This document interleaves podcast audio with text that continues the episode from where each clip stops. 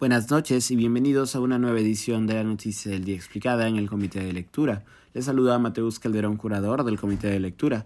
La Fiscalía sustentó hoy el pedido de impedimento de salida del país por 36 meses contra el exministro de Vivienda y exministro de Transportes y Comunicaciones, Heiner Alvarado. Hacia el final de la audiencia, la defensa anunció que el exministro se allanaría al pedido del Ministerio Público. Heiner Alvarado, entonces ministro de Transportes y Comunicaciones, fue censurado por el Congreso el pasado jueves, tras semanas de noticias y reportajes que lo vinculaban con una trama de corrupción y lavado de activos presuntamente dirigida por el propio presidente de la República.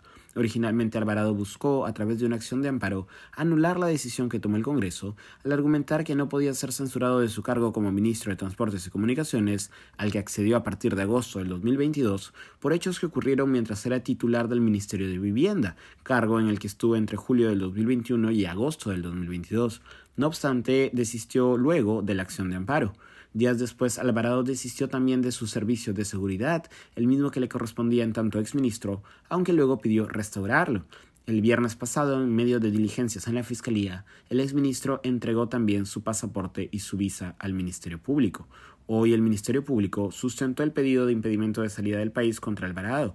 De acuerdo con la Fiscalía, serían cuatro los ministerios involucrados en el esquema de corrupción desde el Ejecutivo, el Ministerio de Transportes y Comunicaciones, desde donde operó el ahora prófugo Juan Silva, el Ministerio del Interior a cargo de Walter Ayala, el Ministerio de Vivienda bajo la dirección de Heiner Alvarado y finalmente el Ministerio de Energía y Minas con Hugo Chávez Arevalo a la dirección de Petroperú. La red estaría conformada además por grupos como el llamado Buró Político, empresarios y autoridades municipales vinculadas a Pedro Castillo que elegían las obras públicas a ser direccionadas, previa coordinación con el Ministerio de Transportes y con Vivienda, el Círculo Familiar Castillo Paredes, tanto los sobrinos de Pedro Castillo como los hermanos de Lilia Paredes, como lobistas, operadores y testaferros, un conjunto de funcionarios y asesores de Castillo que operaban como, cito, gabinete bajo la sombra, y la Secretaría General de Palacio.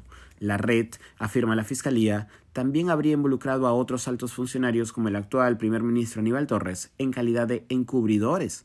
Respecto de Heiner Alvarado, la Fiscalía argumentó que el exministro de Vivienda no tenía arraigo laboral y también que había renunciado a su seguridad personal, aunque luego habría pedido su reinstalación. En su defensa, Alvarado señaló que había entregado su pasaporte y su visa a Fiscalía y que trabajaba para la constructora HTSAC en San Martín. No obstante, la defensa de Alvarado no mostró que tal constructora había sido precisamente beneficiada por un decreto de urgencia firmado por el entonces ministro de Vivienda Alvarado en noviembre del 2021. Hacia el final de la audiencia, la defensa se allanó al pedido de la Fiscalía.